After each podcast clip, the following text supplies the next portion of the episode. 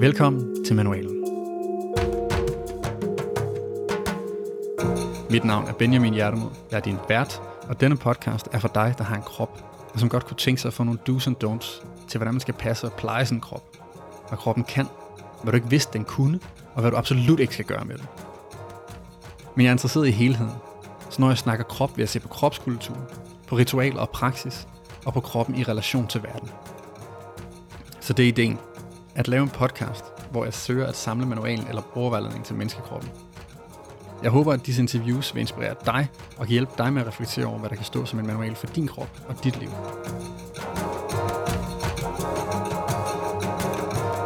Jeg hedder Tor Fabian. Jeg er enogtredive år gammel.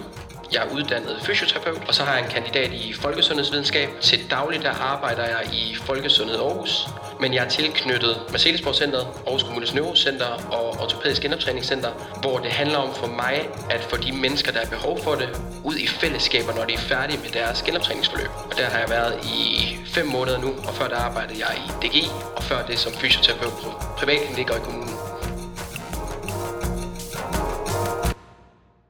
Det, vi skal snakke om, bliver fællesskab. Du nævner selv, at det er noget af det, som der er målet for dig, at få folk ud i de her fællesskaber. Og sådan som jeg fandt dig, var faktisk igennem vores fællesbekendte Simon Knobler, som du arbejder sammen med D G I, som der sagde, at jeg skulle lige tjekke det her ud, det her SICK Project.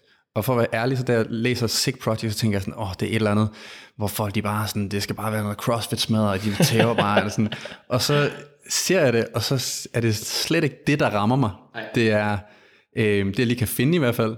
Det er, jeg tror, det er et billede af dig i den her, i noget, eller det her, du har på nu. Ja. Måske mere farvestrålende, og en masse folk, der smiler og råber. Eller det første, der rammer, det var, hold da op, var der mange mennesker. Så det her SICK Project har hele tiden ligget sådan i baggrunden, øh, når jeg har kigget rundt omkring, sådan, hvad er det, der sker i Aarhus øh, for tiden. Jeg er lige flyttet til Djursland fra København, hvor jeg boede nogle år. Og det blev ved med at, ligesom at poppe op, det her SICK Project. Og så tænkte jeg, nu er jeg starter den her podcast, mm. så skal jeg snakke med dig. Fedt. Fordi at jeg har selv været meget involveret i fællesskaber, og være med til at skabe nogle fællesskaber. Jeg vil ikke sige, at jeg har skabt, men jeg har sat nogle rammer for nogle fællesskaber. Så vil du ikke fortælle, hvad SICK Project er? Jo, altså, hvis vi skal tage historien fra starten af, så går vi øh, fire og et halvt år tilbage, hvor jeg overbesøger min storebror i U S A. Han havde lavet alt muligt forskellig træning før, men nu var han begyndt at løbe en hel del. Og han siger til min søster og jeg, om vi gerne vil med til et fuldstændig, altså vanvittigt træningsfællesskab, som han var blevet en del af.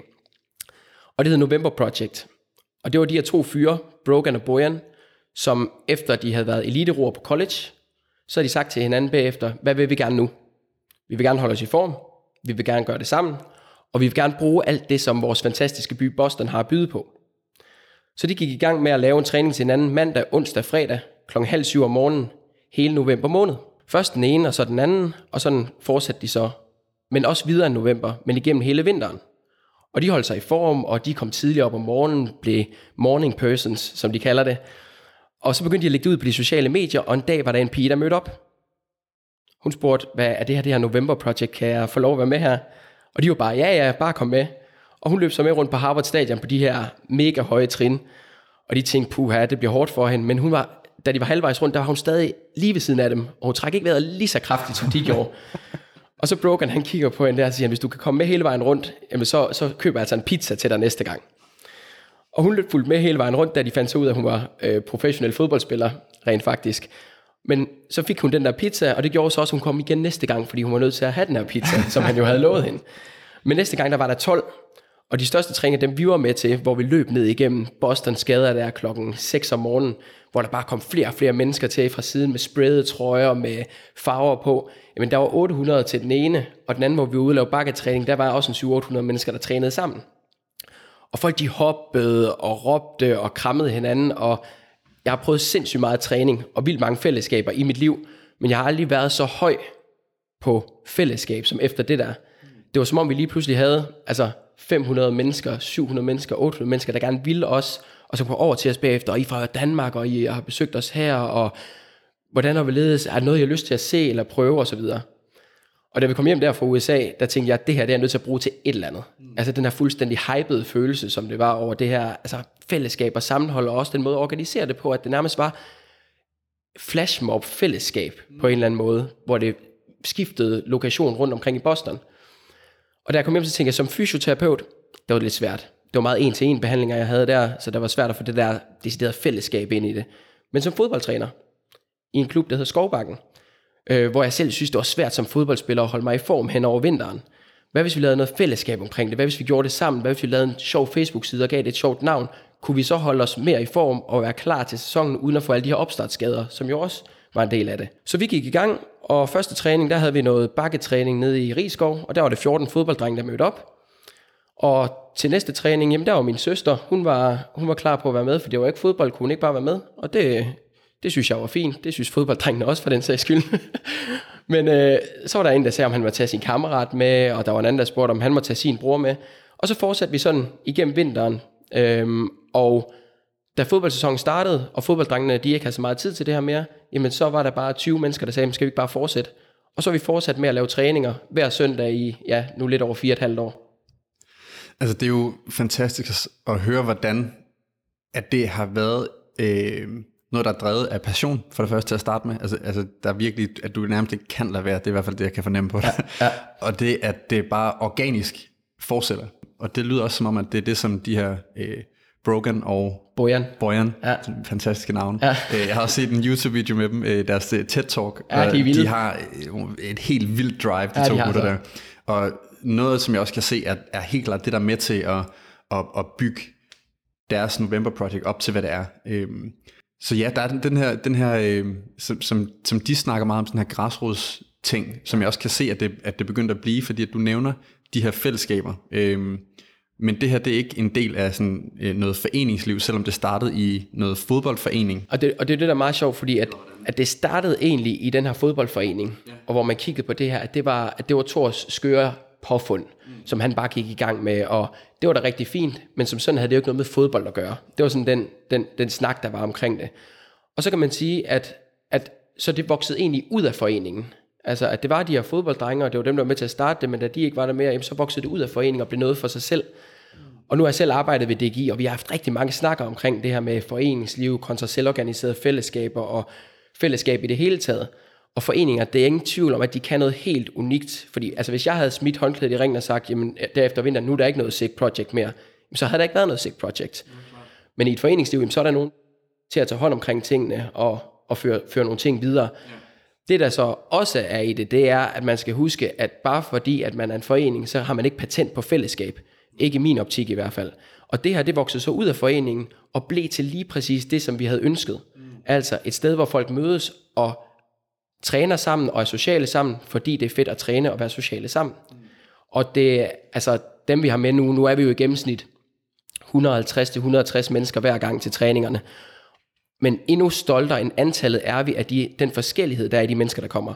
Altså det er jo toårige, der træner sammen med firsårige. Det er O L-medaljetager, der træner sammen med min mor. Som der ikke har vundet nogen medaljer. Ikke endnu. Hvem ved? Det kan være, det kommer. Men, men den der diversitet i mennesker, den ser jeg bare ikke særlig mange steder. Og, og, og det er noget af det, som SICK Project kan.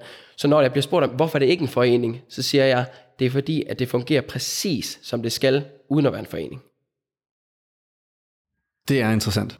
Og det er også det, som jeg ligesom har kunne øh, læse mig frem til, at foreningerne er lidt stresset for tiden, fordi at deres, deres hvad hedder det, medlemstal er faldende. Øhm, og der er sådan en, en frygt, hvis man kigger på sådan samfundsmæssigt, at, at vi trækker os fra fællesskaberne. Øhm, og det er jo det, som SICK Project så viser, at det ikke er tilfældet, men at fællesskaberne måske f- begynder at dukke op andre steder.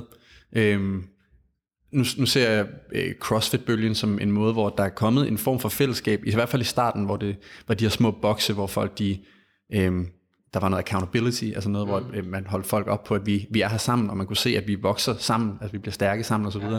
Det var det i hvert fald i starten. Jeg, der er mange forskellige bokse nu, hvor jeg, jeg ved, der er helt klart nogen, der stadigvæk kører sådan, andre er mere blevet sådan fitnessmodellen, hvor man bare kommer og er med på de hold, man har lyst til. Ja. Men det er dem, hvor man selv betaler for at være en del af, for at være en del af et fællesskab. Man, man melder sig ind i et fællesskab, hvor at SICK Project er gratis. Altså det er ikke bare, som vi siger, det er ikke bare non-profit, det er non-economical. Altså igennem de her fire og et halvt år, vi har været i gang, når der er så mange mennesker, der er samlet et sted, så er der folk, der får interesse i at sponsorere noget. Ja. Og der har vi sagt fra starten af, at vi vil gerne holde os ude af al økonomi. Okay. Den eneste økonomi, vi har fået i projektet, det er min mors sponsorkasse, som hun siger. Men ellers så vandt vi en pris, homeprisen, hvor vi vandt tredive tusind kroner, som vi så kunne bruge til fællesskabet og noget merchandise og så videre. Men ellers så har vi holdt os ud af alle, der har spurgt, om de må sponsorere noget, har vi sagt nej tak til. Øh, hvis, hvis folk gerne vil komme med noget, som de skal smide ud på arbejdet, i nogle sjove gimmicks, så spørger de nogle gange, om vi kan bruge det til et eller andet. Nogle store badebolde, eller nogle flag, eller et eller andet. Det vil vi gerne tage imod. Men al økonomi, det har vi valgt at sige fra til. Så der er ingen, der betaler noget, og der er ikke nogen, der får noget for SICK Project. Og det er meget befriende, især når man sidder og snakker med organisationer og foreninger og andre, hvor der er økonomi i det. Altså på, på et tidspunkt, der sad jeg med i noget gadeidræts øh, advisory board, hvor at skaterne, de ville gerne have den der rampe, men den kostede jo så og så mange penge, så de skulle have den der million, for at de kunne gøre noget der. Parkourudøverne skulle have det her stativ, før det blev rigtig godt, og det kostede jo også en halv million. Der er det fedt at kunne sidde udenfor, og så bare sige, hvor er det fedt, giv skaterne den, mm. eller giv parkourudøverne den der, det der stativ der.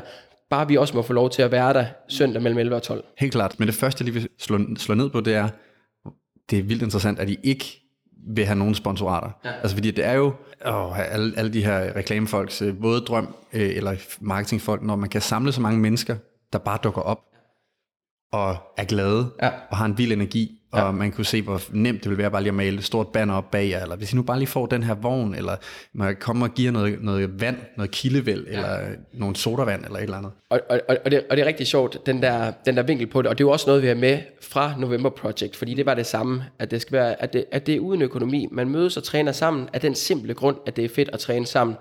Vi havde på et tidspunkt, der kom Red Bull, selvfølgelig, det, det er de oplagte. Yes, og, og, og, og ville gerne dele en masse Red Bulls ud til jer, som vi ikke ville have den her forfriskning. Øh, og det var ude i Mindeparken, og jeg kan huske, at, at, at jeg står lige sammen med min storebror, og, og snakker lige kort om dem, hvor vi siger, I må gerne komme ind og være med, men I, under træning her, I skal, ikke, I skal ikke dele Red Bulls ud, fordi på det her tidspunkt, der var SICK Project blevet relativt stort, og vi havde to fotografer på den dag, og de her billeder, som vi tager, vi tager altid fælles billeder i slutningen. Hvis der lige pludselig er hundrede eller hundrede og halvtreds Red Bulls der, jamen så er koblingen, den er bare lynhurtig, at SICK Project og Red Bull, de laver noget sammen. Og det der økonomi i for Red Bull, altså hundrede procent. I den grad, ja. De her billeder, de når ud til femten tusind mennesker nu. Altså, og det er jo let for Red Bull at komme lige og dele ud der, ikke? Men igen, det kan blive en glidebane. Ja. Og så er der også noget i forhold til det her med økonomi, at man ikke kommer og betaler, fordi det jeg ser nogle steder, øh, der er ingen tvivl om i, i et kommercielt center for eksempel, jamen der kommer man og lægger nogle penge, øh, men det gør man i princippet også i en forening, hvor man kommer og lægger et kontingent. Organisationerne omkring det, det er fuldstændig forskelligt, men nogle steder i foreningslivet, der tror jeg, man skal passe lidt på med, at man ikke kommer til at ligne de kommercielle lidt for meget. Jeg har set talrige fodboldklubber, hvor at forældre de kommer og betaler det kontingent for deres børn, og så forventer de, at de har to gange to timers børnepasning om ugen. Altså det, det er for, ikke for mig den folkeoplysende foreningsånd, at, at, at, man for, at man forventer at blive betjent ved kasse et. Det vi oplever ved, at SICK Project det er gratis, det er, at de mennesker, der er der, de er nærmest blevet, altså hvad skal man sige, shareholders. Altså de har aktier i, hvad SICK Project det er blevet til. Fordi de kommer, og de bidrager, og de møder op, uden at de behøver at have det her økonomiske incitament i forhold til, at okay, nu har jeg betalt det kontingent, jamen, så skal jeg virkelig også bruge det. Nej, du må komme, når det passer dig, og du må, og du må i princippet også gå, når det passer dig. Men det er ikke sådan, at, at hvis du ikke kommer den ene gang, du skal ikke melde afbud eller noget, så kommer du næste gang. Også fordi, at, at, at vi ved, at øh, altså, bare det at møde op, det kan være svært for nogle af de her mennesker, eller nogle af os mennesker generelt. Ja. Og det er også derfor, at vi differentierer os lidt i forhold til November Project. For i November Project, der er et af deres hashtags, det er Raise Everything. Altså, når du kommer til November Project, så kan det godt være, at du, at du kun kan gå, men så går du røven ud af bukserne. Hvis du kan løbe, så makser du den ud hver evig eneste gang. Det behøves du ikke til SICK Project. Der kan du godt komme, hvis du bare gerne vil have en krammer, for eksempel. Og hvordan kan det være, I lavede den uh, differentiering? Det var jo noget, der, der opstod måske en lille smule af sig selv, men jeg tror også, det er derfor, at der er så mange forskellige mennesker, der kommer. Fordi at vi virkelig, virkelig prøver at gøre alt, hvad vi kan, for at alle kan være med. Det er jo en af vores mantraer. Det er med, at alle kan være med, alt er gratis, alt kan ske. Og det er lige bare sådan her med, at alle kan være med. Jeg ser det en del steder faktisk, at, nogen, at der kan det blive en floskel. Altså at man bare siger, at alle kan være med, men prøver vi egentlig at gøre noget for, at alle kan være med? Prøver vi at organisere det her fællesskab og den træning for, at alle kan være med? Altså, og der er jo nogen, de vil komme der, som du siger, da du, da du hørte SICK Project første gang, oh, oh shit man, er det sådan noget hardcore military udendørs bootcamp, hvor du bare bliver, bliver pisket? Du kan pisse dig selv, hvis du har lyst til det, og du kan få den sygeste hårde træning ud af det, hvis du bare giver den max hele tiden, men det behøves du ikke. Du kan også komme for at give nogle high fives og bare, bare være sammen med andre mennesker, fordi som jeg siger, fællesskabet det er det vigtigste. Okay, det, jeg holder en pause. Jeg tror det var egentlig mest for at lade dig lige holde en pause, så du kan lige drikke drik noget kaffe.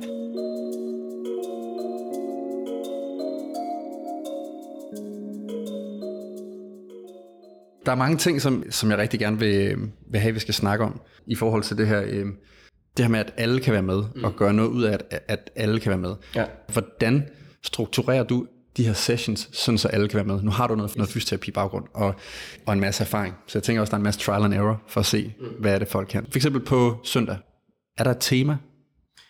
Altså, vi arbejder med at lave events indimellem, og man kan sige, hvis jeg skulle definere event, så kan jeg godt lide den, at det er en begivenhed, specielt en af betydning. Og på den måde kan man sige, at så bør alle de træninger, vi laver, være events. Fordi at alle de træninger, som vi laver overhovedet, om det er i forening eller selvorganiseret fællesskab, eller om det bare er os selv, der synes jeg, det bør have en betydning. Af den grund, så kalder vi hver af vores træninger noget unikt. For eksempel, der har vi på søndag SICK Part to hundrede treogtredive, Dreams at Sea, eller Dreams at Sales, tror jeg faktisk den hedder, hvor vi øh, skal ned og være ved Aarhus Internationale Sejlsportcenter, hvor de har noget øh, sejlerfestival, men hvor vi så kommer ned og laver en træning med tema, hvor det er, at du kan tage en pirathat på, du kan tage en redningsvest på, og så kan du træne i det. Så kan det godt være, at du ikke er den hurtigste, det kan også godt være, at du ikke er den stærkeste, det kan, men så kan det være, at du er den, be- du er den bedste til at klæde dig ud. Altså, så nogle gange der sætter vi sådan nogle events op for også at få nogle andre med, og også for at få endnu mere synlighed omkring, omkring det her. Men det her med, at alle kan være med, altså som du siger, jeg har noget erfaring med min, min, min fysioterapeut-baggrund. Jeg tror, der hvor jeg har fået mest erfaring, det er ved at gøre det her i fire og et halvt år. Altså ser mennesker, hvordan, hvordan accepterer de tingene, og hvordan gør de tingene, og hvordan er de sociale interaktioner undervejs, hvor du siger, at i de ting, du laver, jamen der kan det være bevægelser, der kan være lidt abstrakte, og måske også nogle bevægelser, som kan være en lille smule grænseoverskridende, fordi at man gør ting på en lille smule anden måde, at man ikke er vant til at grænsevandrende. Grænsevandrerne. Bare lige for at... La, la, ja. lad, os, lad os tage grænsevandrerne. Jeg, jeg, jeg stopper lige, og så vil du ikke beskrive en session, for jeg har ikke haft mulighed for at deltage jo, nu. Jo, så hvis du ikke bare beskrive, hvordan det starter. Jo, hvis du lover, at du kommer til en session på et ja, tidspunkt. Det lover jeg. Eller det, er, det, er, det, er, det er klart et Perf- mål. Perfekt. Altså hele, hele rammen omkring det, det er, at vi starter altid på den samme måde. Vi starter med, at folk de jo møder op på det her sted, den her lokation. Altid et nyt sted i Aarhus eller omegn. Øh, man bliver ofte greeted med en krammer. Øh, eventuelt nogle high fives. Og så samles vi en stor klump. Jeg står i midten af klumpen, højst sandsynligt op på et eller andet, så jeg lige har udsigt ud over folk, og så de kan høre mig. Jeg råber godmorgen, deltagerne råber godmorgen, jeg råber hej, det er godt, deltagerne råber fuck ja. Yeah. Taget direkte fra November Project, hvor de så bare råber det på engelsk, og laver nogle variationer af det i deres forskellige tribes. Selvfølgelig. Så giver vi krammer og siger, godt du er her, og så har vi en opvarmning, som nok forstyrrer folk en lille smule. En, en opvarmning, som er fjollet, skør, hvor du bliver varm, men sa- samtidig har en eller anden oplevelse omkring det. Okay. Hvis jeg råber Dracula, så hopper man op og siger... Wii! For han flyver, så man hopper op og siger... Wii! Okay? Og hvis jeg råber heks, hun er nødt til lige at have høje knæ hen over kosten, så der kører man høje knæ. Okay? Så bagul hurtige fødder, heksen til høje knæ, Dracula op og flyve. Wii! Og plads på. Gør klar. At det er fjollet, og det er skørt, men vi kunne også bare have gjort det, hvor vi stod og lavede squats.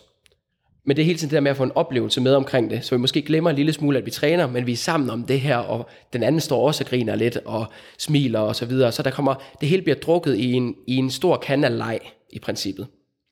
Når vi så har haft en opvarmning, så kommer vi ud i nogle cirkler, hvor vi, for eksempel på søndag, så løber vi fra, så spiller man sten, saks, papir hen ved Jætte ti købs plads. Hvis man taber, skal man ud på sin cirkel, og det er løb eller gang, ud og runde fyret og tilbage igen.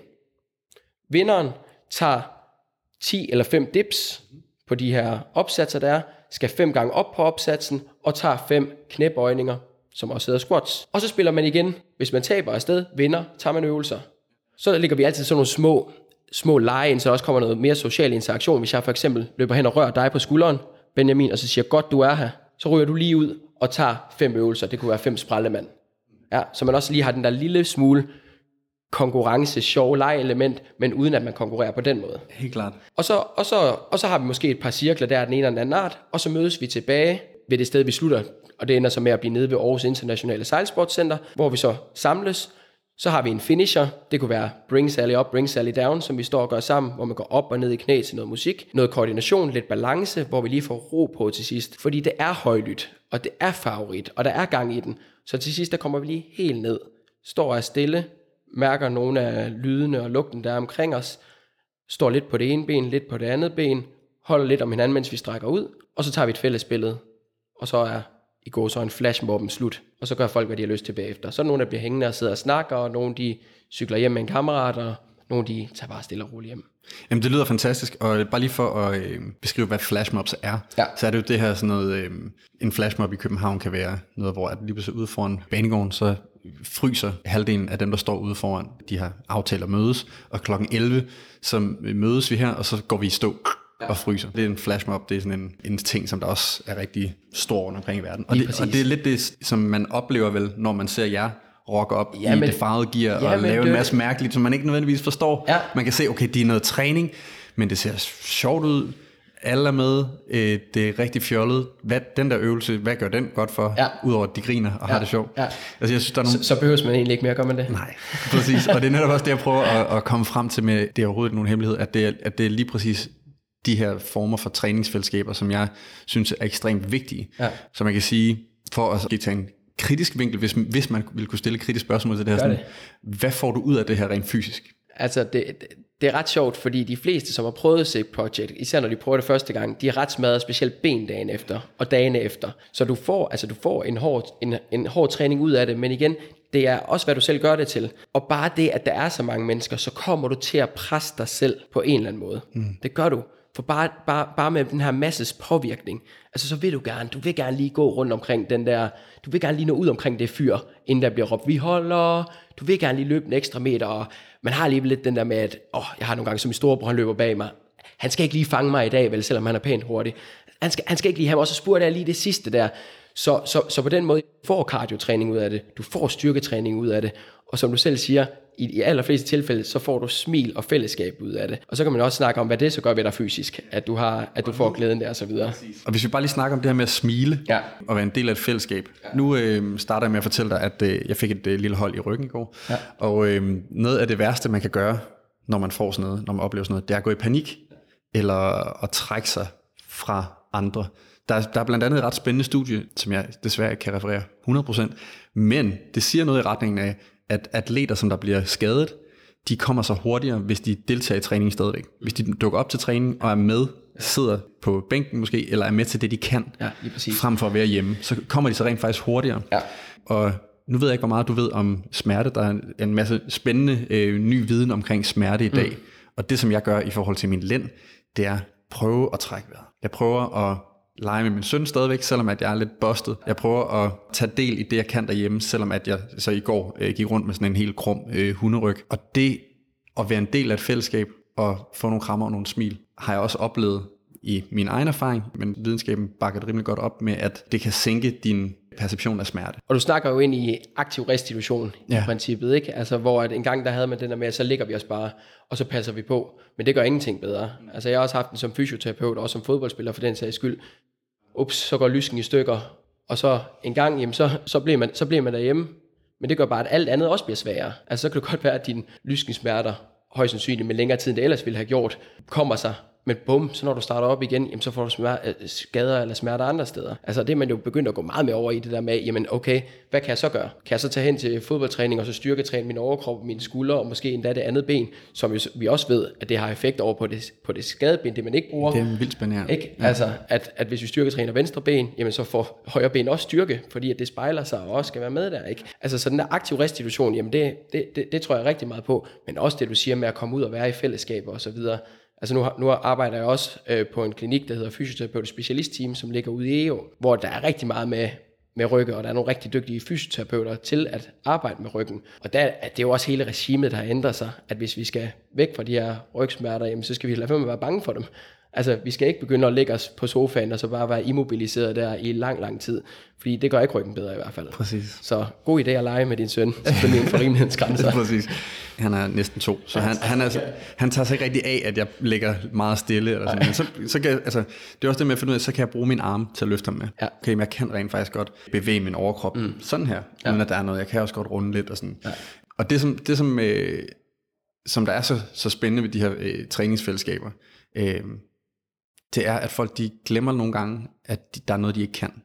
Ja, er, de min, er min oplevelse, det der med sådan, jeg kommer egentlig med en eller anden skavank, eller jeg har ondt et eller andet sted, men så lige så er du i gang, og så der er mange, der, der, der sådan, øh, fejrer det af, som siger, det er bare fordi, jeg var varm, men jeg vil også øh, mene, at det er nervesystemet, der får øh, ja, en, en krammer, for eksempel. Bare det, at du får en krammer og noget berøring, kan gøre, at din smerte, den sænker sig. Lige præcis, og der bliver skudt, skudt alle mulige gode ting rundt i kroppen, når, når man har det godt, og når vi er glade, og når vi smiler i det hele taget. Det der, det er en ting af smerten, som, som det gør, men folk kan også godt glemme, hvor hårdt de egentlig træner. Mm. Altså, at de på den måde kommer til at presse, når der er et hundrede og halvtreds mennesker, der træner sammen, og det er det her meget visuelle udtryk af farver og glade, glæde, og altså lige pludselig så, wow, så løb jeg hurtigere, end jeg egentlig ellers ville have gjort, fordi at jeg bare blev grebet af stemningen. Altså det her med grebet af stemningen, jeg synes, det er fantastisk, ja. At man kan blive grebet af en stemning så meget, at man glemmer, hvor hårdt man egentlig trænede. Præcis. Jeg havde en rigtig god træning på et tidspunkt, næsten helt i starten, hvor min kæreste, hun kommer og siger til mig, jeg synes faktisk ikke, at det var så hårdt i dag. Så siger jeg, nej, det, det synes jeg egentlig heller ikke. Og det var en af de gange, hvor vi havde allermest doms, altså delayed muscle onset soreness, ikke? Altså i benene de her dagene efter, hvor sådan, så var det jo skide hårdt alligevel, ja. Ja, det var det, men vi glemte det bare fuldstændig, fordi at vi var så høje på det fællesskab. Så det er der, hvor at, øh, noget af det, som jeg brænder rigtig meget for, det er med at få mere leg ind i træningen, mm. fordi når vi leger, så glemmer vi, at vi træner, og ja. Det er sådan en, så kan man sige, vi kan lave en leg, hvor man laver nogle træningsøvelser, mm. men man kan også bare lege, og så finde ud af som voksen, hvor fucking hårdt det er, ja. Altså hvor ødelagt du er bagefter, ja. Hvis du bare prøver at matche en, en tre-fire-årig på en legeplads, lige og gøre præcis. præcis, hvad de gør. Lige præcis, jeg så sådan en reklame for, hvad hedder det, det norske mælkefirma Tile, tror jeg det hedder, hvor at, øh, en, en af O L-medaljerne i skiløb, jeg tror det var Kjetil Jansrud, at han skulle ud og lave de samme ting som en pige ude på legepladsen i frikvarteret, med det, der svarede til den samme vægt og højde på tingene. Altså så de har bygget ah, en legeplads til ham, hvor, hvor at i forhold til hans egen kropsvægt, jamen, så proportionelt, så var det den rygsæk, han så havde, som svarede til det, og boldene var større, så det passede til ham, end det gjorde til hende. Og i løbet af det der kvarter, altså han er jo oppe at ramme sin makspuls, og han ligger jo med sådan noget med, med firs procent af sin makspuls hele vejen igennem i løbet af det der kvarter, fordi det bare er så hårdt. Han skal jo op og kravle i det her, altså det der monkey crawl der henover, sådan en, en, en, en, en armgang der, det kørte hun jo bare, det skulle han jo så gøre med den her rygsæk på, og det gjorde hun jo også bare ikke. Så det der med at gøre som børnene og lege det ind, så, så træner vi jo helt vildt. I søndags, der havde vi den gode gamle leg rød-grøn, ja, med, den nu, den hvor jeg stiller mig op ad en bakke, det var Kælkebakken ude ved Risskov, ja. Med megafonen, og når jeg har ryggen til og råber ja. Grøn, så må folk bare spurte op imod mig, og skal prøve at nå mig og fange mig, og røre mig. Og når jeg råber rød og vender mig om, så skal de stå helt stille. Og så havde vi nogen, der prykkede folk ud, der ikke stod stille, der så skulle ned i bunden igen. Helt sikkert. Og altså, det, det, er, jo, det er jo i, i går så bare en leg, men hvor man måske meget, ja. Også glemmer, at jamen lige nu, der spurter jeg op ad en bakke. Det, det, det der på engelsk og sejt hedder hill sprints. Yes. Plejer jeg at spurte op ad en bakke? Nej, det gør jeg måske ikke, men det har jeg lige gjort. Men jeg tænkte egentlig ikke over det, fordi jeg bare skulle op og røre ham der, sådan at, hmm, at det var mig, der gjorde det, ikke? Og befriede alle andre.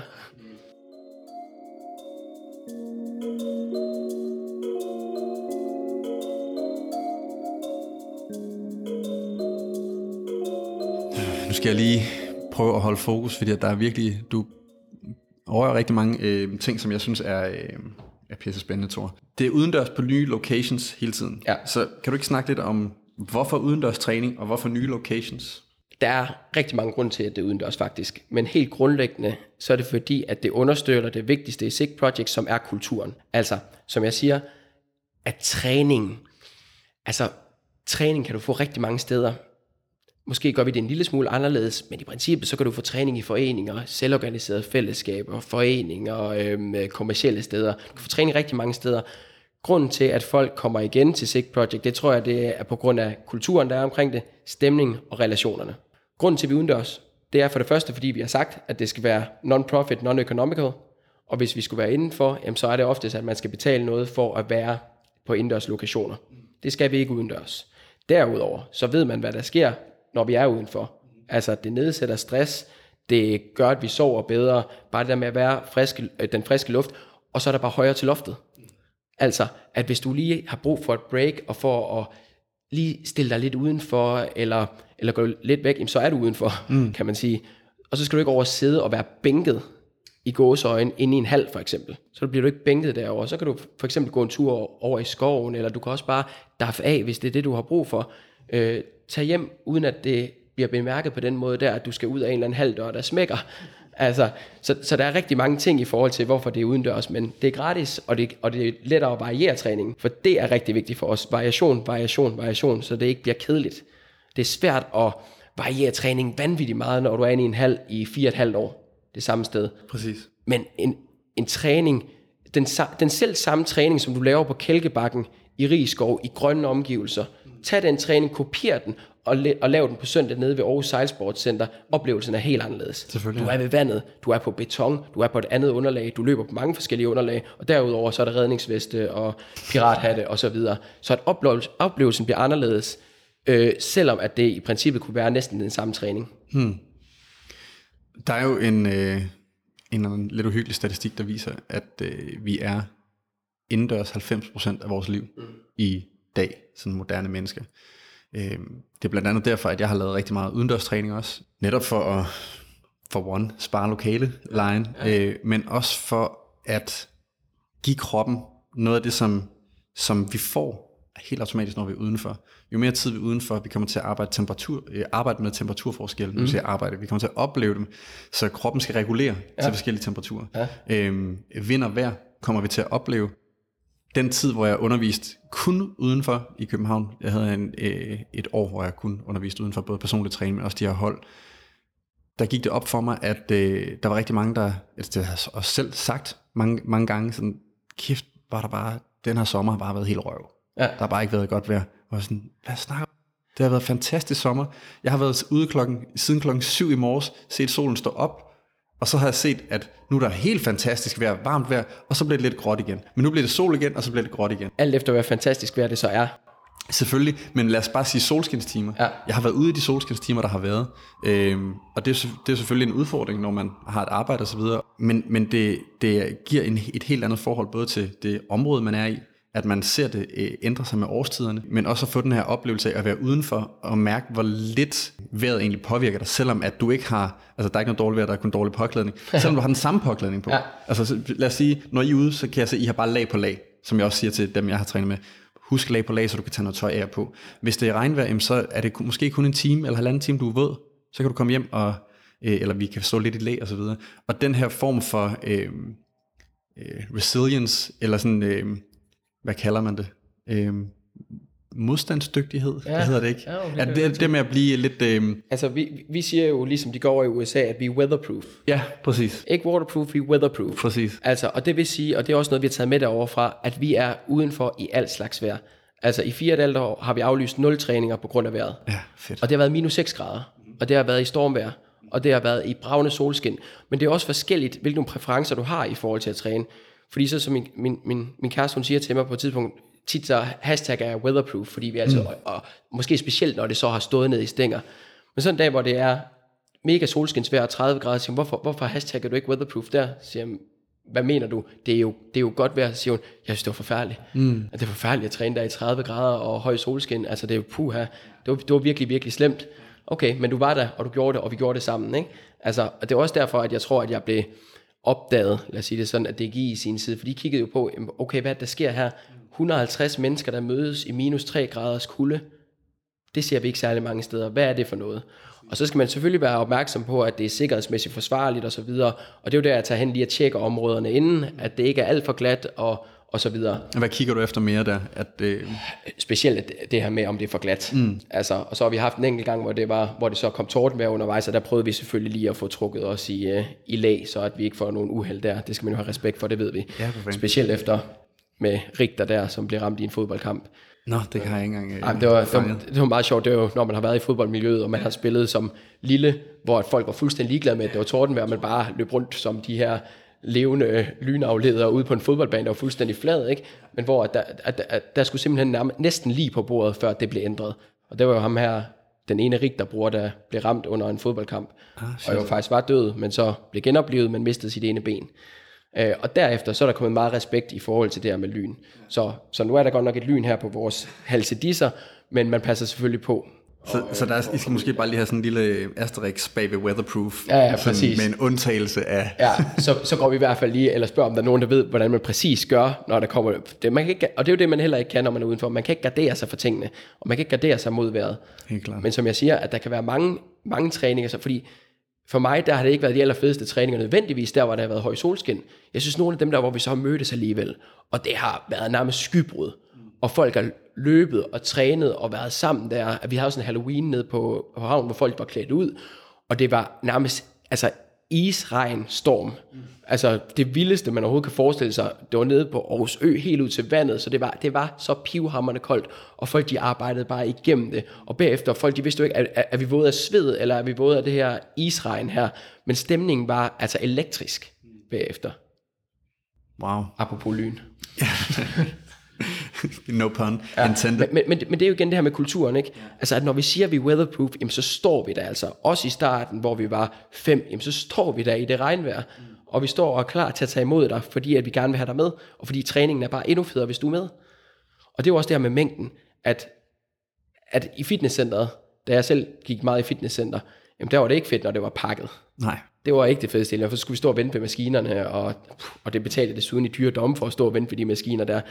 Men ved os, jamen det, er bare, det er bare lige så fedt, hvis der er sygt mange mennesker. Helt klart. Det er også fedt, når der er fem. Dengang, hvor vi var fem.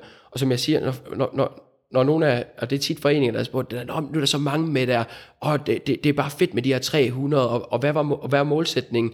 Og vi har, sat, vi har aldrig haft en målsætning om, at vi nødvendigvis skulle være mange. Vi har haft målsætning om, at vi skulle lave fede træninger hver søndag, og helt egoistisk, så ved jeg, at jeg selv kommer afsted hver søndag. Også for vi har fået vores datter nu hjem, så kommer jeg selv afsted hver søndag, og får i hvert fald den ene times træning om ugen. Og det er jo sådan den, den egoistiske i det, ikke? Altså, jeg, jeg synes også, det er lettere at komme, når der står fem eller hundrede eller fem hundrede mennesker og venter på mig. Men da vi var fem mennesker, så havde vi mere af det her, hvor, ligesom vi har nu, hvor vi sidder og kigger hinanden dybt i øjnene. Det er lidt sværere, når man er et hundrede og halvtreds. Altså, så er det nogle gange først på billeder, når man kommer hjem og siger, ej, hun var der også i dag, og han var der også i dag, og, og, og så fremdeles, ikke? Nu siger du selv, at, at, det, at det er nemmere for dig, at du, at, du, at du sørger for, at du har i hvert fald en time om ugen, hvor du kommer ud og får noget bevægelse. Ja. Hvordan holder du dig selv motiveret til det her? Hvad er det, der gør, at du dukker op søndag efter søndag? Altså, jeg tror i... Altså, jeg har også mange venner, som er personlige trænere rundt omkring, og... Der er der flere af dem, der har spurgt dem, Tor, får du virkelig ikke nogen penge for at lave de træninger hver søndag? Og jeg siger, nej, det gør jeg ikke. Og det har jeg nemlig spurgt dem sammen, jamen, hvorfor gør du det så? For det første, så som jeg siger, jeg får selv sygt meget energi af det. Altså, den her time om ugen er den time, der går allerhurtigst. Og det viser noget om, at der er jeg i flow. Jeg synes, det er fedt. Jeg synes selv, at det er mega, mega sjovt. Derudover har det givet mig nogle helt åbenlyse ting, altså helt håndgribeligt. Der fik jeg jo job i D G I gennem det her i sin tid. Øhm, Og det har givet mig rigtig meget netværk. Det har givet mig rigtig meget ledelseserfaring, organiseringserfaring, som alt sammen er forbundet med de interesser, jeg har. Jeg vil gerne være med til at skabe og lede ting fremad og udvikle ting. Det, det og vel også at stå foran folk. Ja, ja, lige præcis. Altså mod til at stå foran folk. Lige præcis. Der, der det, masser, det synes jeg er rigtig spændende. Altså nu tager jeg også rundt og holder foredrag, hvor jeg bruger min baggrund som fysioterapeut og folkesundhedsvidenskaber og SICK Project til at fortælle folk om, hvad har vi af, af erfaringer i forhold til det her. Men jeg tror jeg stadig, jeg vil sige, at det aller, aller vigtigste, det er, at jeg får konstant belønning hele tiden ved, at folk de smiler. Fordi hvis man har prøvet at være til SICK Project, så smiler folk bare meget. Og nogle gange der savner jeg måske en lille smule, at folk de smiler noget mere i vores verden pt. Altså, og, det, og, det, og, det, og det lyder sådan helt frelst næsten. Men, men det er virkelig fedt at se folk, der er glade for noget, som man har været med til at skabe. Mm. Og som de har været med til at skabe. Fordi altså, det er de mennesker, der møder op til SICK Project, der skaber det. Så I er sådan en flok svedende hippier i lycra, ikke? Jo, jo, præcis. Mammals, middle-aged men in lycra, de er også velkomne. Ja, alle, alle, alle, alle velkomne. Jeg synes, det er så fedt, tror jeg. Jeg synes, det er simpelthen så, øhm, så vigtigt, at du har startet det her, og at I stadigvæk, eller du har energi på det, men, men I er flere nu, ja. der, der underviser. Ja, altså det, det, det er sådan, at, øh, at i de første tre år cirka, der var det mig, der stod ud for det stort set hver gang. Ja. Øhm, og jeg hørte, du kun missede én gang, eller sådan noget. Ja, ja, og det var, det kan jeg ikke huske, om det var en barnedåb eller et eller andet. Ja, det er imponerende. Men, men, men, men i hvert fald, der, det svære ved, altså det svære ved, at der er nogen andre, skal tage over, det er, at det er svært at give det fra sig, mm. på det første. Det må du også kende, ja, nogle af de ting, som du laver. Ja. Øhm, men derudover at finde de rigtige. Altså det skal virkelig, virkelig være nogen, som man stoler på, at kender den her kultur, og kender stemningen, fordi Så, så kender jeg en, der er personlig træner i Vejle. Mm. Og han siger, Tor, jeg har set det her, og jeg synes, det er mega, mega fedt. Jeg vil gerne give en times gratis træning om ugen. Han har aldrig været der. Mm. Og hvor jeg så siger, hvor er det fedt. Giv den en times gratis træning om ugen. Gør det. Lad hvad man kalder det SICK Project. Fordi, som jeg siger, det er stemningen, det er kulturen. Det er det, der måske er det aller, aller vigtigste. Fællesskabet, relationerne omkring det. Så siger, men gør det, og du må også komme og i princippet stjæle med arme og ben og kopiere det, og så lave det. øh, hvor du så ikke kalder det SICK Project, fordi ligesom November Project, så vil vi gerne prøve at styre det en lille smule, hvem det er, der, der tager det der. Og vi har for eksempel en meget velfungerende løbeforening, som hedder Tranbjerg Løber, og de laver noget, der ligner rigtig meget. De kalder det Team B S ude ved dem, og det er så løbere, som øh, måske er skadet og ikke kan løbe, men så kan de lave noget fysisk træning i stedet for, og for fællesskabet og så videre. Og lidt det, som vi snakkede med at, ja, lige præcis, at få gjort noget, selvom man måske har en skade. Og der er nogle af dem, de er, de er faste, kommer til faste SICK Project og bliver inspireret af det, ligesom jeg selvfølgelig bliver inspireret af dem. Og de tager nogle af tingene med hjem og laver det i deres forening, og det er pissefedt. Jeg synes, det er mega fedt. Det her med, at vi kan få flere mennesker til at være aktive, det er egentlig det, jeg synes, er det allerfedeste i hele verden. Og måske endnu vigtigere, at alle mennesker i hvert fald har mulighed for at være del af et fællesskab. Og det er jo noget af det, som, som I virkelig gør godt, det her med at sørge for, at alle kan deltage. Mm. Fordi der er ikke nogen barriere. Nej. Du kan bare deltage, det er bare at rock op. Ja, og, lige præcis. Just show up. Ja. Du siger, at... Øhm, altså, fordi et spørgsmål vil helt klart være, hvordan er det, man skaber sådan noget her, der hvor at jeg nu hører til? Hvis jeg bor i Nordjylland, eller Vestjylland, eller, ja. eller på Nørrebro, hvordan kan jeg lave noget lignende? Fordi det lyder rigtig fedt, og jeg kunne godt tænke mig det her fællesskab. I er ikke interesseret i at have flere SICK Projects rundt omkring? Jo, det vil vi gerne. Hvordan? Det vil vi gerne. Altså lige nu, det der ligger først for os, som vi gerne vil have startet op, det er Aalborg og København. Ligesom November Project, de nu er i halvtreds byer på verdensplan. Wow, ja. Så kunne vi også godt tænke os, at, fordi at folk har brug for det. Ja. Altså, og vi kunne godt tænke os at starte op i Aalborg og København. Og det har vi taget tilløb til over noget tid. Det som jeg har, det er, at jeg har lige drosset en lille smule ned, for at jeg også lige har tid til familie og mit arbejde og så videre. At jeg kan investere fuldt ud i det også. Så for eksempel lige, jeg tager også rundt og holder foredrag. Det har jeg ikke gjort her den sidste periode, for at mit stressniveau det heller ikke kommer alt for højt op, trods alt. Men vi vil rigtig gerne starte op i andre byer, og det er igen det her med at finde de folk, der er klar på det. Altså på et tidspunkt, der havde jeg en rigtig god idé om, at min bedste kammerat, som bor i København på Nørrebro, Simon Jeppesen, at, at han skulle starte op der, men han er også næsten lige blevet far, så det er hele tiden det der med, at det er folk, der lige kan forpligte sig over en periode. Præcis. Og flere end bare én. Fordi som jeg sagde med foreningerne, de er ikke så sårbare, fordi de er flere omkring det. Og det er jo det, som vi også gerne vil starte op i andre byer, at det er en tre fire stykker, som så er co-leaders der, og som så skiftes eller sammen laver de her træninger rundt omkring. Så jo, det, det er vi helt sikkert interesseret i, men det skal være med den rigtige kultur omkring det. Folk skal forstå, hvad det er. Folk skal forstå, hvad det er lige præcis. Men derudover, så mange steder, så bliver det også rigtig stærkt, hvis folk de så gør noget selv. Mm-hmm. Altså som du siger, hvad skal der til? Jamen, jeg tror, det, det, det der skal til, det er, at du finder ud af, hvilken kultur vil du gerne have i dit fællesskab, dit, i parentes, træningsfællesskab. Hvad vil du gerne have der? Og så gå efter det. Og så husk, bliv ved med at tro på det, for ting tager tid. Altså det her med Rom blev ikke bygget på en dag, og det gjorde SICK Project i den grad heller ikke. Altså at lade være med dumt oven i hovedet med, jeg har hørt foreninger sige, at vi har startet et nyt hold op, der kom kun tre. For det første, så må du i hvert fald, altså jeg synes det er rigtig skidt at sige kun tre, specielt hvis de tre de hører det, så kommer de i hvert fald ikke igen. Præcis. Altså vi var fem på nogle tidspunkter, og det var mega fedt. Altså vi havde det mega fedt sammen, også fem. Altså nogle af dem der var med der, med der i starten, og man kan sige at nogle af dem der var med i starten, de synes næsten det er blevet for stort nu, så de kommer ikke så meget mere. Men så er der nogle andre der kommer til, og det er jo der med at vi sagde at alle kan være med, og den har vi holdt ved hele vejen, selvom vi jo godt kunne have lukket på et eller andet maksantal deltagere eller lukket om os, om os selv. Så siger vi, at alle kan være med, og det er jo så åbnet op for rigtig mange mennesker. Men man kan også bare lade være med at sige, man kan også bare sige, at alle ikke kan være med. Ja. Altså, at, eller at der skal noget til, før at man kan være med. Så man skal have fat i en eller anden kultur, og så er man nødt til at, fordi jeg tror på, at hvis man bliver ved med at have et fedt fællesskab, og man bliver ved med at gøre det, jamen så begynder folk at snakke, og så kommer der flere til, hvis det er det, man har lyst til. Mm.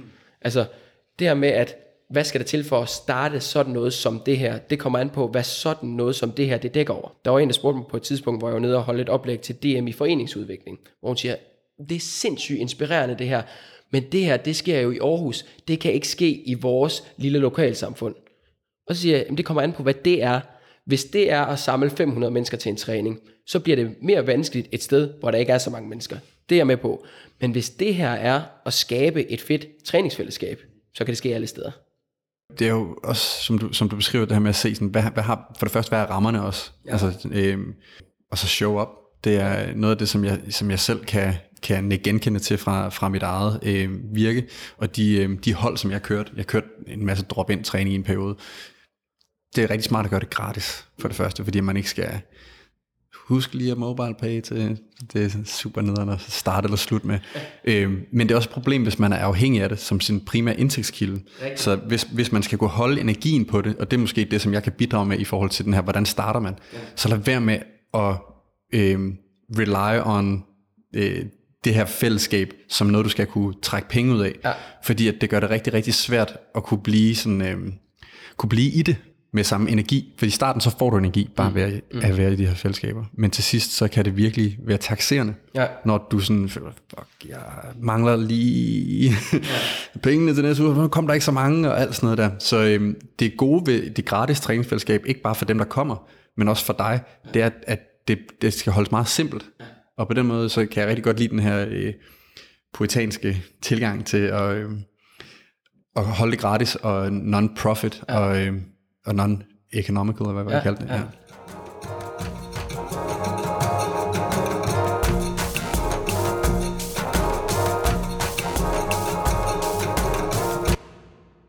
Nu er I i Aarhus, og I kommer rundt omkring ja. og ser Aarhus. Mm. Måske lidt et ledende spørgsmål, for jeg kan sige totalt ledende spørgsmål, men det her med at være i sin by og træne rundt omkring, ja. og tage del i sin by, se Aarhus fra en anden vinkel. Det er noget af det, som jeg selv har kunne se fra de forløb, jeg har lavet i København, hvor vi finder de her forskellige spots, vi synes er gode at træne på. Ja. Og så lige pludselig, så er en del af Nørrebro blevet til mit. Jeg har i hvert fald respekt for det. Jeg sørger for, at der ikke er smadrede flasker der, hvor vi skal træne. Jeg yes. sørger for, at, at jeg hilser på de øh, pusher, der står og sælger. Øh, nej, for eksempel. Ikke? Ja, ja, jeg, jeg sørger for at vide, hvordan er det, de forskellige områder, de, øh, de hænger sammen, og lige pludselig har et tilhørsforhold til det her sted her. Har, har, har I nogle oplevelser i SICK Project i forhold til det, at være lokal i altså, bredere forstand? Ja, altså he, hele ideen også i at tage rundt, altså det er også fordi, at Aarhus er også en studieby. Øhm, og vi vil gerne vise Aarhus frem for de spillere, så i, i den gang, da det var fodboldspillerne, der kom, øh, som kom til fra andre byer. Hvad er Aarhus? Hvad kan Aarhus? Hvad er der for nogle fede områder i Aarhus? Men også bare fordi, at der kommer mange tilflytter til Aarhus. Se Aarhus, som du siger, fra forskellige vinkler og prøve at være forskellige steder. Det, der sker også, det er jo, at der er nogen, der bliver så inspireret til, hvad kunne jeg for eksempel lave her, og ser muligheder i byens rum. Øh, derudover, jamen, så, så tror jeg helt sikkert på, at det giver et, et tilhørsforhold til byen, og nu var der engang sådan en hashtag, der kørte meget, der hed Mit Aarhus. Ja. Vi har et hashtag, der hedder Vores Aarhus. Ja, fedt. Altså, fordi vi gerne vil vise Aarhus fra alle mulige forskellige vinkler. Og nu i slutningen af festugen, der skal vi ud i byparken, der er blevet bygget ude i Gellerup. Ja. Fordi de har lavet, altså, de har lavet en rigtig fed bypark derude, hvor der også er en masse muligheder for at bevæge sig og, og, og være i det hele taget. Så der vil vi gerne ud og lave en træning, også for at få endnu flere med, også for de områder. Helt sikkert. Ja. Så vi prøver sådan, altså i starten, der var det meget Aarhus C, men nu arbejder vi med også at komme en lille smule længere ud, fordi at det kan jeg se, at det kan det bære nu. Altså folk vil gerne flytte sig til E U Gymnasium for eksempel, også selvom de bor i Sydbyen, for at komme til de her træninger. Og det synes jeg også er et stort kvalitetsstempel. Øhm, nu kigger jeg lige mine noter her, fordi at jeg har nogle ting, som jeg vil spørge dig om. Og udover at jeg synes, at folk skal, at de skal, at de skal lære noget om øh, SICK Project og hvad, øh, hvad sådan et træningsfællesskab kan, ja. så øh, vil jeg også gerne snakke lidt ind i, i rammen for podcasten. Manualen til ikke kroppen, fordi at når vi snakker om krop, så er der ligesom en, en afstandstagen fra øh, den her mega fysiske oplevelse, der er at være menneske. Da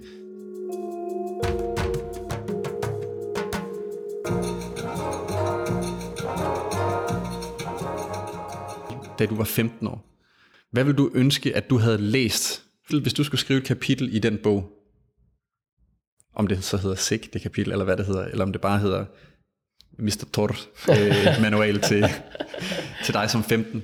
Hvad havde du brug for dengang? Da, da jeg var femten, havde jeg brug for mange ting, tror jeg. altså, nu, nu kredser vi meget omkring fællesskabet, ja. og, og, som, og som vi også snakkede om, inden vi gik i gang her med at, med at snakke sammen ind i de her mikrofoner, altså så tror jeg på, at fællesskabet, det er altså så ekstremt vigtigt for mennesker, både for kroppen og for sindet, og for hele mennesket. Altså et fuldstændig essentielt, basalt behov for, at vi har et fællesskab, og at vi er sammen med andre, og kan lykkes i de fællesskaber, som vi nu engang er i. Og her, der, der tror jeg, det er svært at gå ind og snakke omkring sunde fællesskaber, Fordi altså et eller andet sted, der tror jeg bare alle sammen vi gerne vil høre til et eller andet sted. Altså vi prøver at opsøge fællesskaber, og hvis du ikke passer i nogen fællesskab, så kan det være, at du passer over i et, ved rockerne for eksempel. Fordi det er jo også en form for et fællesskab. Det kan man så diskutere, hvor, øh, hvor, hvor sundt et fællesskab det er. Men det er fordi, tror jeg, at man ikke har kunne passe ind andre steder. Så det her med, at, at vi i Aarhus og i Danmark i det hele taget får skabt muligheder for fællesskaber for alle mennesker, og det kan være aktive fællesskaber, men som vi også snakkede om inden i mit arbejde nu i folkesundhedsregi, der er der nogle mennesker, der siger, når de har været igennem genoptræningsforløb, jeg gider ikke træne mere, men jeg vil rigtig gerne gå til kor. Ja. Jamen, så skal de jo over, så skal de jo gå til kor. Fordi det er også oplevelsen, at når de så møder nogle af de mennesker, der er til kor, jamen så får man dannede relationer, og så kan det være, at de går til noget golf, har jeg eksempler på, curling, indendørs curling, hvor de så tager de her mennesker med, bare fordi, at man er blevet en del af et fællesskab. Så fællesskabet, det kan gøre så sindssygt mange ting. En anden ting, som måske er endnu mere tilbage til, da jeg var femten år og stod der som elitefodboldspiller i A G F på vippen til, okay, hvad skal der ske nu?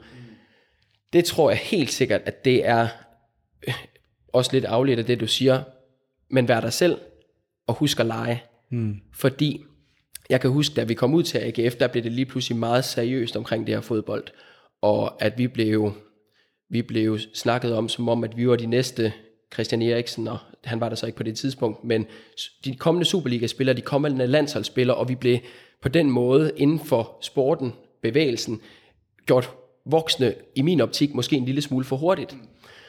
Og det gjorde jo, at, at vi glemte måske at have det sjovt, at vi glemte måske at lege, vi glemte måske, hvorfor vi egentlig begyndte at spille fodbold i første omgang, hvorfor at de halvanden time til træning der som ti til elleve-årige, at det gik så hurtigt som at knipse med fingrene, altså hvor at jeg begyndte at føle, at det var måske lidt mere en sur pligt, at jeg skulle møde op til de her træninger, hvor man uden var i risiko for at skælde ud, og hvor man var nødt til at have en lille smule rundsave på albuerne.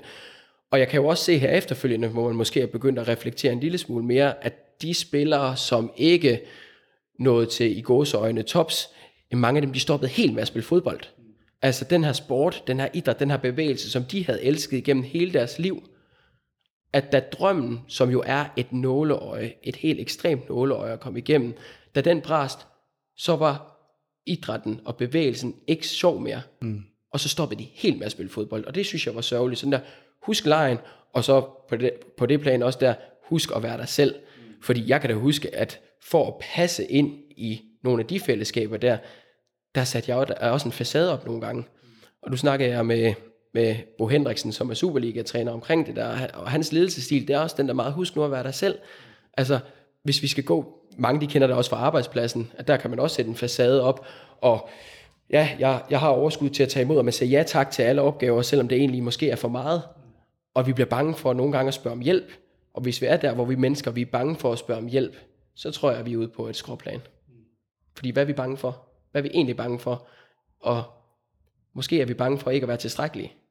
Er vi måske bange for at fejle? Men det tror jeg bare, vi er nødt til nogle gange som mennesker, også for at udvikle os, men også for at danne de her relationer i arbejdssammenhæng, i bevægelsessammenhæng, i fællesskabssammenhæng. Så hvis du skulle beskrive tre ting, som der skulle stå nærmest som bullet points i den her manual, ja, i dit kapitel, ja, gør de her tre ting. Ja.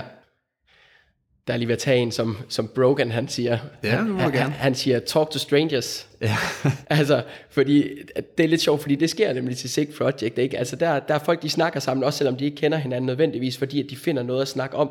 Vi taler også en lille smule om det, at nogle gange, når vi bevæger os sammen, når vi kommer til at røre ved hinanden, altså, så sker der ofte nogle magiske ting, altså har man lige pludselig en oplevelse, eller noget sammen, som man egentlig kan snakke om, som det her fælles tredje. Så måske tal med folk, du ikke kender. Det kan også være sjovt, måske i bussen på et tidspunkt, at se nogen, der sætter sig ved siden af hinanden, i stedet for, at når man kommer ind i en bybus i Aarhus, så er alle enkeltpladserne, de bliver taget først, og så bliver, sætter folk sig enkeltvis på alle dobbeltsæderne bagefter. Og så tror jeg, husk eventyret hver dag. Og det er lidt med, at jamen altså, man kan godt blive fanget lidt i, i sådan et hamsterhjul, når det hele det kører. Altså arbejde. Nu har vi en datter nu, ikke, på to år, som også kræver meget, og Huha, nogle gange der kan man godt glemme overhovedet at have det sjovt, og være sjov, ny og kreativ, også i sit eget parforhold for den sags skyld. Altså husk det der med, at man også lige har nogle eventyr sammen, og det kan godt være nogle små hverdagseventyr, hvor man så, nu havde jeg nogle gutter, som, som et par gode nye naboer, vi næsten lige flyttede, øh, som siger til mig den anden dag, Tor, vi løber nu, vil du med ned og bade? Og så løb vi afsted, og løb ned og hoppede i det der halvkoldt vand og løb tilbage igen. Bare sådan nogle små hverdagseventyr. Husk de der eventyr hver dag. Det tror jeg, det er vigtigt. Hvis du lytter til det her lige nu og hører, hvad kan jeg gøre for at komme på et eventyr? Så hver søndag i Aarhus er der eventyr med, med Tor og SICK Project. Lige præcis. elleve nul nul et eller andet sted i Aarhus. Og så vil jeg gerne bare lige give dig mulighed for at dele, hvis man vil høre mere om SICK Project, eller træne mere, være med til, til lejen, til del i fællesskabet. Hvor finder man øh, information om SICK Project, og hvor find, øh, får man fat i dig, hvis man gerne vil det? Ja. På sociale medier og hjemmesider og så videre. Yes, lige præcis. Altså det hele, det lever egentlig på Facebook, og det er SICK Project, S I C K med stort mellemrum P R O J E C K, øh, J E C T, SICK Project, øh, og der bliver der lagt begivenheder op, hvor vi træner, hvor vi mødes, og hvad det hele det handler om. Derudover så er der billeder og videoer derinde der, så man kan se, hvad er det egentlig, det her det er for noget. Vi har også en Instagram, øh, som også bare hedder ud i en SICK Project, så det er egentlig så let. Og lige præcis der med Facebook, øh, der er der nogen, der siger, at vi har ikke Facebook og så videre, så der, vi prøver faktisk at få lavet en aftale med en eller anden avis, om at vores ugenlige træninger, de også kommer op der i ah, en af lokale aviserne. Så det, det arbejder vi lidt på. Perfekt. Og ellers så kan man, er man altid velkommen til at kontakte mig. Mine kontakt, ta- kontaktoplysninger er også inde på hjemmesiden. Tak for det, Tor. Det var en fornøjelse. fornøjelse. Det var episoden med Tor Christensen Fabian Jessing, manden bag det aarhusianske SICK Project. Inden du smutter, vil jeg spørge dig, om du ikke vil bruge fem sekunder på at hjælpe mig med at sprede podcastens historie. Det gør du ved at dele den i dit netværk, eller give den nogle stjerner, et like eller en anmeldelse i din foretrukne podcast-app.